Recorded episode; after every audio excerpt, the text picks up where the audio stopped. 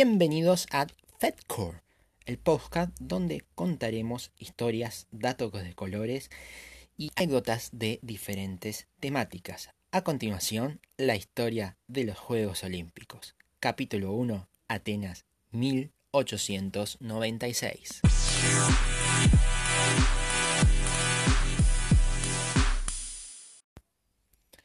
Muy pero muy buenas tardes. Gracias por estar escuchándonos en el día de la fecha. Antes de comenzar me presento formalmente.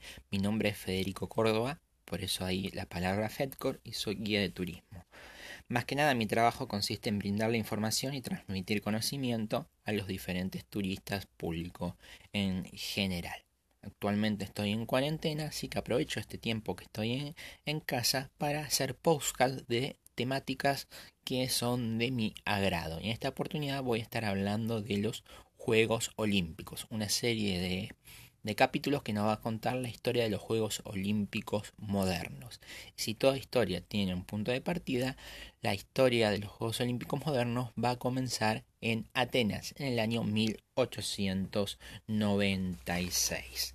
No voy a estar solo en este segmento, sino que voy a estar acompañado de Charlotte. Charlotte, nombre de la primera mujer en ganar una medalla olímpica en el año 1900 en los Juegos de París.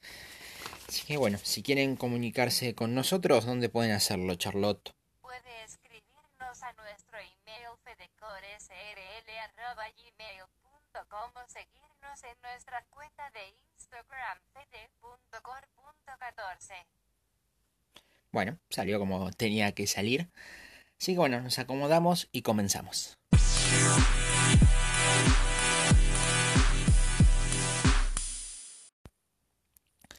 Si hay Juegos Olímpicos modernos, ¿eso quiere decir que hay Juegos Olímpicos antiguos? Así es, los Juegos datan del año 776 antes de Cristo. Eran eventos deportivos en honor al dios Zeus, donde participaban atletas de las diferentes ciudades estados griegas. Se llevan a cabo cada cuatro años y ese periodo de cuatro años se lo denominaba Olimpiada. La Olimpiada es una unidad de medida de tiempo. Eran tan importantes para la sociedad griega que las guerras separaban para que los atletas podrían asistir a los eventos. En, en julio se dejaba de luchar, así el atleta podía llegar sano y salvo a lo que era la ciudad de Olimpia. En agosto iban a estar compitiendo y en septiembre se volvían a pelear todos contra todos. Esto va a estar siguiendo hasta el año 393 después de Cristo. ¿Qué pasó en ese año? Ya Grecia como imperio no existía, le pertenecía a lo que era el imperio romano y el emperador, que era Teodosio, decide cancelar los juegos, ya que el imperio tenía una religión monoteísta, el cristianismo, y estos juegos eran un ritual pagano. Así que se deciden cancelar hasta que van a pasar 1503 años para que se vuelvan a realizar. La historia sigue su curso y llegamos al siglo XIX, donde en Europa ya se empiezan a celebrar pequeños festivales deportivos. Aquí es donde entra en escena un pedagogo francés que había viajado por diferentes partes del mundo estudiando el deporte. Fue también el que hizo la primera revista francesa de deportes, poseía título nobiliario y tiene la idea de revivir los antiguos Juegos Olímpicos a través de un evento multideportivo de carácter internacional. Estamos hablando del varón Pierre de Coubertin. Se pronuncia Pierre de Coubertin. Ah, menos mal que la tenemos acá, Charlotte, porque mi francés deja mucho que desear entre paréntesis, el varón pierde Coubertois. Em, nosotros acá en Buenos Aires tenemos una plazoleta que se llama Varón pierde Coubertois, que queda en la calle Cerrito, entre em, Juncal y Arroyo, ahí al lado de la Embajada de Francia. Inclusive hay una placa que recuerda a este hombre. La cosa es que este hombre tiene que explicar sus ideas al resto del mundo. Entonces aprovecha que en el año 1894 iba a haber un congreso de educación física en la localidad de Sorbona, en la universidad que está en las afueras de París, que van a participar miembros de diferentes países y una vez que termine el congreso de educación física, lo junta para hablar del tema en cuestión. Entre ellos eran miembros de 13 países, había un ruso, había de Nueva Zelanda, había un argentino que era José Benjamín Subiaur, que seguramente si alguno de ustedes tuvo educación física en el colegio fue gracias a José, porque él fue el que implementó que en los colegios haya que hacer actividad física. Bueno, la cosa es que todos estos miembros se reúnen y deciden hacer estos eventos multideportivos, revivir los juegos y empiezan a discutir a ver dónde se podría hacer. El varón Pierre tenía la idea de que se hagan en París en el año 1900, año que iba a coincidir con la Exposición Universal Mundial. Las exposiciones universales son exposiciones que se hacen a cada con el fin de mostrarle a la a la gente los avances de la tecnología, de la ciencia y así también varios países muestran sus productos, sus desarrollos, diferentes cosas. Pero ¿qué pasa? Nosotros estábamos en el año 1894, faltaban seis años para el 1900 y en seis años como que se iba a perder el interés. Entonces deciden hacerlo en 1896. Eh, proponen por un lado que se hagan en Londres. Eh, ahí, bueno, hay varias versiones. Es un secreto en realidad, no, no es que sea un secreto, sino que no hay documentos que expliquen cómo es que se llegó a elegir que no fuera a Londres y proponen a la ciudad de Atenas, ya que era de ahí, estaba relacionado con los griegos, con toda la antigüedad que se haga en la capital griega. Eligen al presidente, que iba a ser el presidente del Comité Olímpico, y sale un griego, que era Dimitros Vikela. Y deciden que se van a hacer los Juegos Olímpicos en la capital en el mes de abril. Y va a haber 13 deportes. Ahora bien, ¿qué pasaba?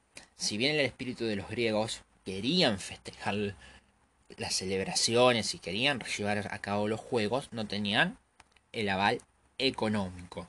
Entonces el señor Dimitros Fikelas, recuerden el presidente, el primer presidente del COI, elige como presidente del comité organizador, crea este, este título y elige al príncipe de Grecia. Nosotros en Grecia, en esa época era una monarquía, vamos a tener al rey Jorge y a su hijo Constantino.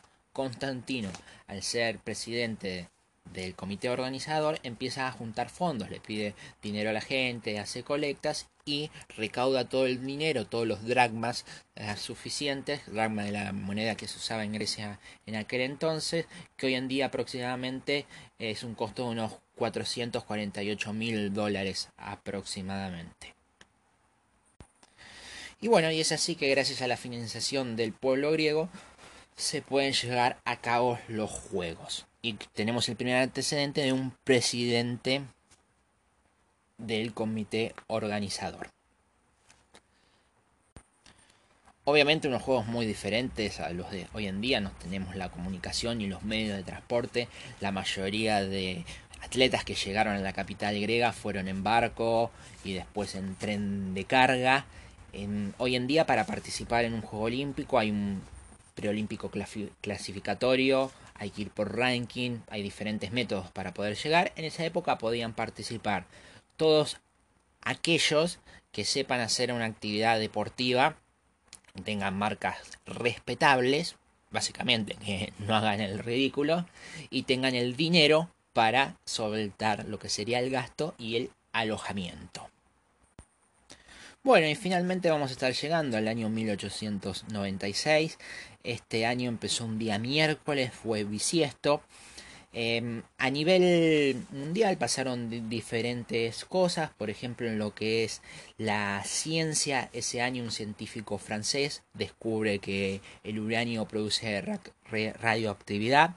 También, bueno, hay unas novelas de Orson Welles que se publica ese año, que es La isla del doctor Moreau. Y en lo que es la música, en el Teatro de Turín, allá por marzo de aquel año, eh, un italiano publica una obra, estrena una ópera, mejor dicho, que es La Bohème. Estamos hablando de Puccini.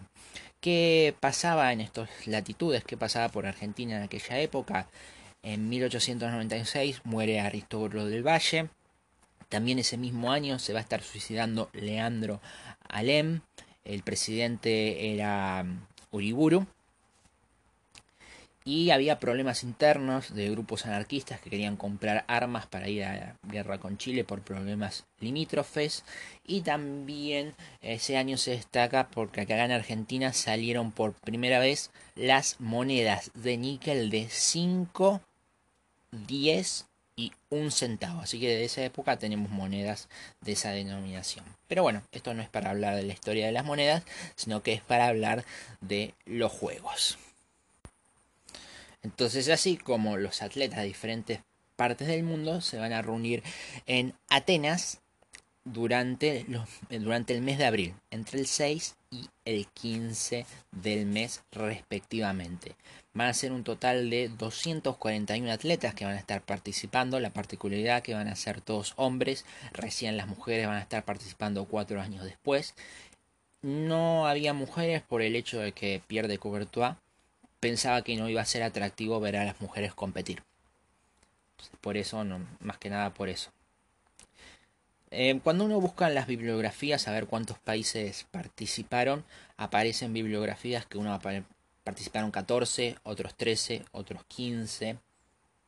Hay varias teorías de cuántos participaron. Entrando inclusive a la página oficial del Comité Olímpico figuran que participaron 14 países. A esto se debe este cambio de número de países, no se sabe bien cuántos eran, se debe al contexto del mundo, es un, mundo con la mitad de países que tenemos hoy en día, van a estar participando, por ejemplo, Estados Unidos, va a estar participando Australia, pero Australia formaba parte de lo que era el Reino Unido. Entonces no se lo toma Australia como un país independiente. También va a estar participando el Imperio Austrohúngaro, que lo formaban atletas tanto de Hungría y Austria respectivamente. Y no había un concepto de equipo nacional, sino que más que nada era el que podía ir, iba a los Juegos. También se dice que mm, figura según el Comité Olímpico y según el Comité Olímpico chileno que participó un chileno, el único representante de un país iberoamericano. Este hombre participó en la carrera de 100 metros, pero quedó eliminado en primera ronda. Entonces no hay registros de que si él realmente eh, participó, porque solamente cada primera ronda pasaban a una semifinal, a una final, y hay registro de los que pasaban de ronda. Entonces no figura si participó el chileno. Lo que sí la Policía Científica de Chile, mediante todas técnicas avanzadas, descubrió una foto de la época y aparentemente habría participado este hombre. Así que bueno, la mayoría eran griegos, 241 atletas, 200 le pertenecían a Grecia y después venían unos 20 aproximadamente de Estados Unidos, unos 19 tenía Alemania y mm, Francia y los demás países tenían uno, dos o tres aproximadamente. Igualmente no hay un concepto de equipo nacional porque los atletas muchas veces representaban a su club, entonces por eso los números son muy tomados al aire.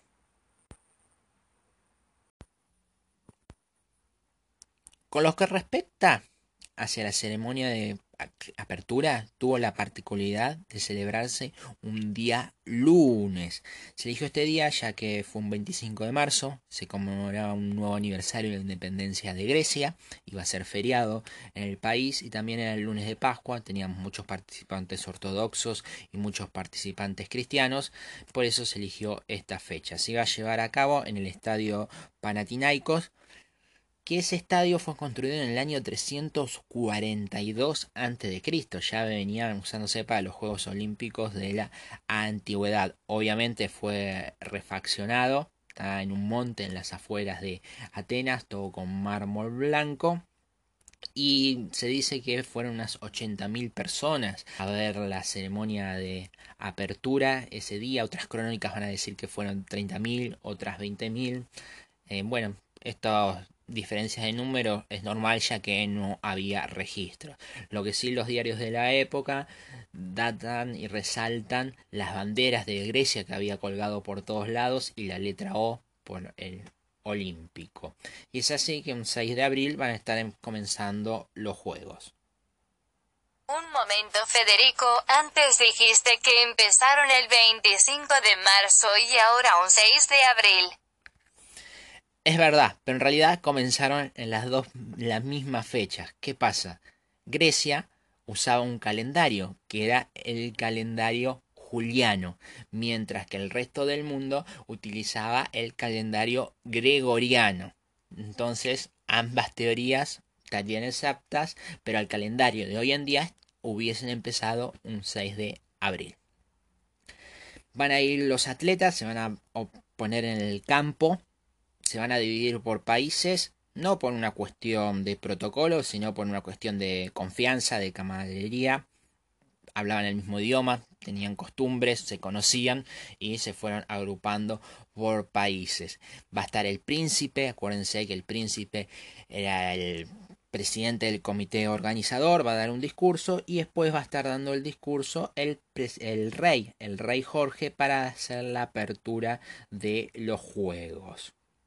El discurso que hace para abrir los, los juegos era el siguiente proclamamos la apertura de los primeros Juegos Olímpicos Internacionales. Larga vida a la nación, larga vida al pueblo griego. Y ahí todo el estadio estalló, aplaudieron, festejaron. Que imagínense cómo habrá sido escucharlo en griego. Charlotte, el griego, ¿no? ¿Cómo sería en griego todo eso? Κηρύσω το άνοιγμα των πρώτων διεθνών Ολυμπιακών Αγώνων μακράς διαρκείας στο έθνος μακράς διαρκείας στον ελληνικό λαό. Me, me perdí, ¿me lo podría repetir, Charlotte? Κηρύ... Κηρύσω το άνοιγμα των πρώτων διεθνών Ολυμπιακών Αγώνων μακράς διαρκείας στο έθνος μακράς διαρκείας στον ελληνικό λαό. Bueno, eso. Y después de eso empieza a sonar el himno olímpico, que fue compuesto por Spiridon Samarras, ese mismo olímpico que escuchamos hoy en día. Así que de esa fecha ya vamos a tener himnos olímpicos. Y así van a estar comenzando los primeros Juegos Olímpicos, los Juegos de la primera Olimpiada.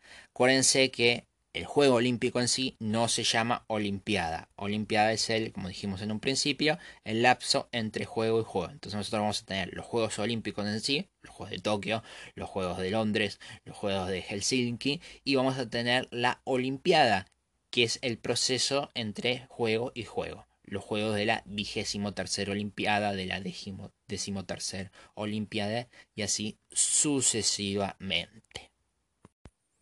Bueno, continuando con los deportes que se iban a llevar a cabo, cuando se reúnen en el primer comité del Comité Olímpico, deciden que iban a hacer 13 deportes. Esto iban a ser atletismo, ciclismo, esgrima, gimnasia, levantamiento de pesas, lucha, natación, tenis y tiro. Estos nueve son los que finalmente se llevaron a cabo. Los otros cuatro que no se llevaron a cabo fueron vela y remo, debido a condiciones climáticas si bien era primavera en Grecia, el mar estuvo picado, mucho oleaje, se tuvieron que cancelar dichos eventos y otros que estaban programados que era fútbol y cricket. El cricket solamente se inscribió el equipo inglés. Eh, tengan en cuenta que hoy en día el cricket lo practican países como Bangladesh, la India, Nueva Zelanda, Sudáfrica, es decir, todas colonias inglesas esa época no eran, tenían independencia, por eso se jugaba solamente en Inglaterra. Y el fútbol no se pudo llevar a cabo también porque había un solo equipo inscripto. Muchos de los participantes fueron a los juegos porque estaban en Grecia, ya sea de vacaciones. El equipo británico en realidad era la mayoría integrantes de gente que trabajaba en lo que era la embajada. Así que bueno, se fueron llevando a cabo estos nueve deportes, cada uno con sus datos de color, con alguna particularidad. Como dato curioso, los atletas participaban en diferentes deportes y diferentes disciplinas. Acuérdense que un Juego Olímpico va a tener deportes por un lado, por ejemplo, atletismo, natación, tiro, handball, y después vamos a tener las disciplinas, que son las que integran cada uno de los deportes. Es decir, que en atletismo vamos a tener lanzamiento de bala, lanzamiento de martillo, lanzamiento de jabalina, y así entre otros. Entonces en Atenas, en estos primeros juegos, se disputaron nueve deportes en 43 disciplinas y era muy común que los atletas hagan varias cosas. Comenzando con el atletismo, que en esa época era el deporte más popular en aquellos días, el 7 de abril se llevó la prueba de triple salto y el señor que ganó era un señor de Estados Unidos llamado James Connolly él se convirtió en el primer ganador de una medalla olímpica luego de 1503 años. Ahora que están de moda los juegos de trivias, esa podría ser una, una, una pregunta para trivia. ¿Quién fue el primer ganador de una medalla olímpica en los Juegos Olímpicos modernos? Que dicho sea de paso, las medallas no eran como ahora oro, plata y bronce, sino que era al primer lugar se le daba una medalla de plata. Al que salía segundo se le daba una medalla de cobre. El cobre es una aleación de estaño y bronce. Y en el tercer lugar se le daban las gracias. Hoy en día eso ya ha cambiado. Tenemos oro, plata y bronce.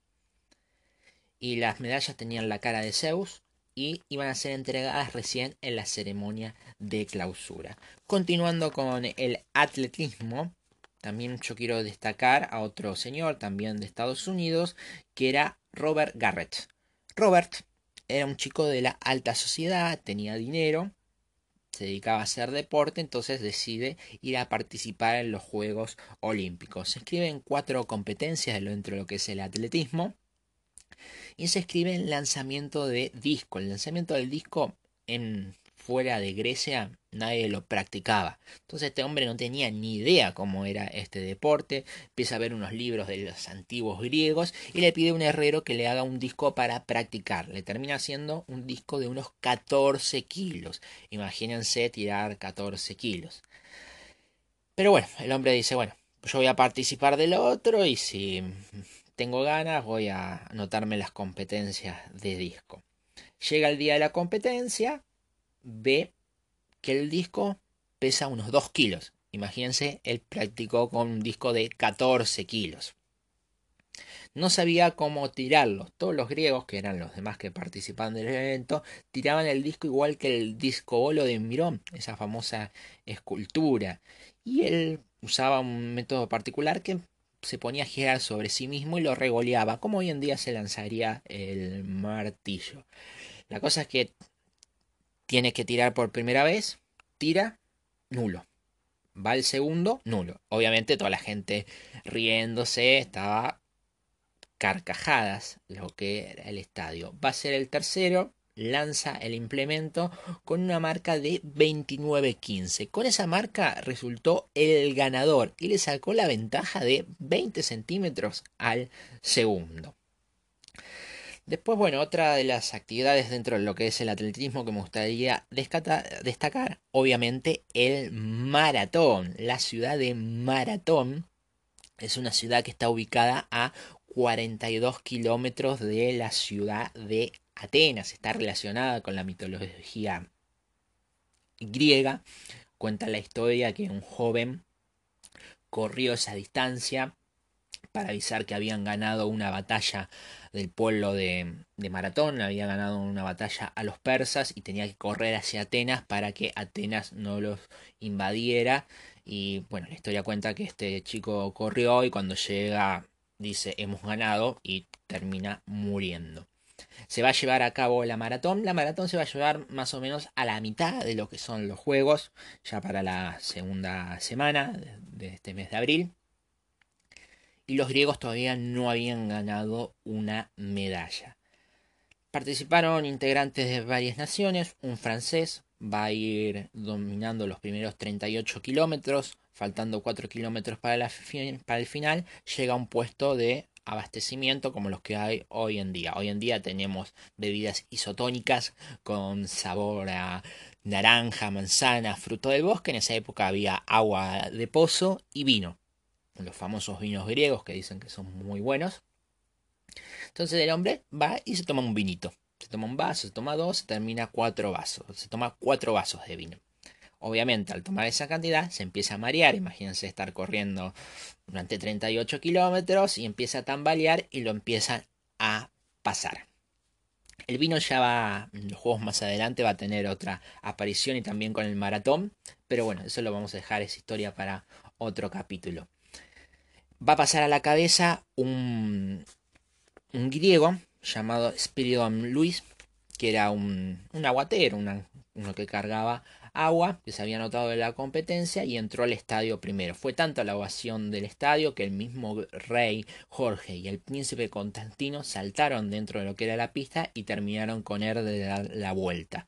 Obviamente este hombre se volvió famoso en todo lo que es Grecia, inclusive en Grecia hay estadios que se llama Spiridon Louis, y cuando el rey le da, los celebra, los felicita, le dice, bueno, te doy todo lo que vos quieras, todo el dinero que vos quieras. Y este hombre le dice, no, yo me conformo directamente con una carreta para poder llevar el agua. Así que bueno, esa sería la anécdota dentro de lo que es el atletismo del primer ganador de la maratón. Después en el ciclismo hubo competencias de ruta, una competencia que era ida y vuelta entre Maratón y Atenas respectivamente, ciclismo de pista, que había cuatro competencias, tres las ganó un francés y una la ganó un austriaco, que eran las 12 horas. Imagínense 12 horas estar pedaleando, la competencia empezaba a las 6 de la mañana y duraba hasta las 18 horas. Partieron cinco personas Iniciaron cinco, fueron dejando, al mediodía había tres, entre ellos un británico, un austriaco y el griego. El griego, como vio que era el mediodía, paró para almorzar y quedó descalificado y continuaron el griego, el austriaco y el inglés respectivamente. Terminó ganando el austriaco. La particularidad que el austriaco había ido a competir en las competencias de esgrima, pero había quedado eliminado en primera ronda. Entonces, ya que estaba ahí, se anotó en ciclismo y terminó siendo campeón olímpico de la prueba de 12 kilómetros, que fue la única vez que se. 12 kilómetros, 12 horas, que fue la única vez que se llevó a cabo. Dicho sea de paso, en el esgrima participaron fue el único deporte que tuvo deportistas profesionales, los demás eran todos amateurs. Después vamos a tener otros deportes como el tiro, Ahí en el tiro se destacan los hermanos Paine, que son los primeros hermanos en ganar medallas, o sea, tuvieron primero y segundo lugar, ellos eran de Estados Unidos. Con respecto a la natación, los días pasaban, los griegos no ganaban medallas, entonces empezaba a generar murmullo en lo que era el público, entonces crearon una prueba especial que eran los 100 metros para marinos griegos. Eh, no había piletas, directamente las hacían en la bahía de, de Seas, ahí en el mar Egeo, nadaban en el mar había competencias de, de corto y de fondo. La competencia de 1500 metros participaron unas 5 personas. Un día que estaba el mar picado, había olas de 3 metros. La temperatura del agua era de unos 9 grados aproximadamente. Los subieron a todos un barco y los hicieron saltar y quedar en los 1500 metros. El primero que llegue a la costa va a estar ganando la competencia. Aquí la ganó un húngaro que era Alfred Hashos que años más tarde, cuando le preguntan por qué ganó, dijo que en realidad él ganó para sobrevivir, no le importaba la clasificación, era tanto el frío que él lo que quería era sobrevivir. Con lo que respecta a las pesas, tuvo la particularidad que participaron solamente dos personas. Em, había dos modalidades, levantamiento a una mano y levantamiento a dos manos.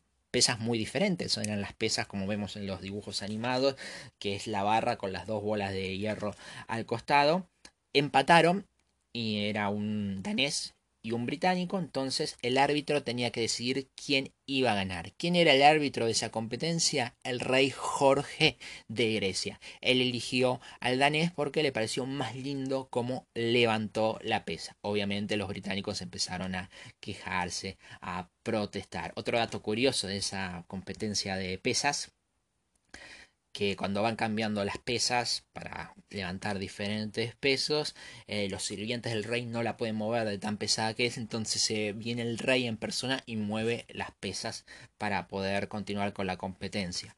Imagínense en el día de hoy, por ejemplo, en los Juegos Olímpicos de Londres, que la reina de Inglaterra baje para ponerle el disco a la pesa, ayudar a un pesista chino. Obviamente, cosas que inimaginables en los días de hoy. También hubo tenis. En el tenis tenemos que citar a mm, Manolas, que era un griego que estudiaba en Oxford. Eh, entonces él lo que hizo fue convencer a todos los que estudiaban en Oxford que vayan a jugar al tenis al campeonato olímpico. Más que nada. Bueno, y finalmente con lo que era la gimnasia, hubo ocho pruebas. De esas ocho pruebas las ganaron cinco las ganó Alemania y de esas cinco, cuatro las ganó una misma persona que era Karl Schumann, que era un alemán que no solo ganó estas tres medallas, ganó en realidad en gimnasia porque también ganó una en lucha. En gimnasia también se destaca que va a haber un chico griego que va a ganar un segundo puesto en las competencias de barras paralelas con tan solo 10 años. En lo que es lucha, eh, no había división de, de categorías como hay hoy en día y participaban deportistas de que ya habían participado en otros deportes. Entonces así que el campeón de pesas jugó la primera ronda, luchó la primera ronda contra el campeón de eh, gimnasia este, este alemán. Bueno, y así se van a ir llevando a cabo todos los deportes. Va a quedar en un medallero que en primer lugar va a quedar Estados Unidos, en un segundo lugar va a quedar Grecia respectivamente y en un tercero va a estar quedando Francia. Obviamente los registros mm, quedan muy claros de qué país participaba cada uno. Es como para tomar con pinzas en realidad el medallero ese. Pero la cosa es que se llevaron a cabo los juegos. Va a estar llegando la ceremonia de clausura, que va a ser un domingo, un domingo 12 de marzo, 12 de abril. Van a estar haciendo la ceremonia. A la mañana el rey va a hacer un banquete para agasajar a todos los participantes. Y el martes iban a hacer la ceremonia de clausura en el estadio. Llueve, lo pasan para el miércoles, miércoles 15 de abril a las 2 de la tarde se juntan los atletas encabezados con Spirit Don Luis, este hombre que ganó el maratón, le dan la vuelta al estadio, el rey le, le, les cuelga la medalla a los ganadores, la de cobre y la de plata respectivamente, da un discurso de finalizado de los juegos, que fueron un éxito, y da como a entender que de acá en adelante todos los juegos se van a realizar en Grecia por los siglos de los siglos. Obviamente estaba equivocado en esto este hombre. Empieza a sonar el himno griego y mientras está sonando el himno griego, el presidente se va, tocan el himno olímpico, poquito de música y así terminan los primeros Juegos Olímpicos de la historia. Bueno, y así llegamos al final de este primer episodio de Historia de los Juegos Olímpicos, capítulo 1, Atenas 1896. Acompáñenos en el próximo capítulo que vamos a estar hablando de los primeros Juegos del siglo XX, que van a ser los Juegos de París 1900. Ahí sí, ya con participación argentina y también va a estar participando el cónsul en lo que es en estos Juegos cónsul de argentino en París, va a tener, mm, no participó atleta, pero va a estar ahí, lo vamos a estar nombrando, un tal José Cepas. En estos Juegos de Atenas no hubo participación argentina. Así que bueno, muchísimas gracias por habernos escuchado. Por favor, se, háganos conocidos, compartan esta publicación y si les gustó, vuelvan a escucharnos. Y si no les gustó, recomienden a sus enemigos, así ellos se llevan el fiasco también. Recuerden que se pueden comunicar con nosotros. ¿A dónde, Charlotte? Puede escribirnos a nuestro email fedecoresrl.gmail.com o seguirnos en nuestra cuenta de Instagram fede.cor.14. Bueno, así que los esperamos por ahí. Recuerden que tenemos otras series de post post relacionados con el turismo, ciudades del mundo, donde explicamos los diferentes atractivos y cosas para hacer en diferentes capitales mundiales. Tenemos Argentina pueblo a pueblo, que contamos la historia de cada departamento, cada partido de nuestro país, la historia de los 48 barrios porteños y analizamos capítulos de Los Simpsons. Hay diferentes posts, todos podcasts, todo lo que hacemos durante estos días de cuarentena. Así que sinceramente muchísimas gracias y será hasta la próxima.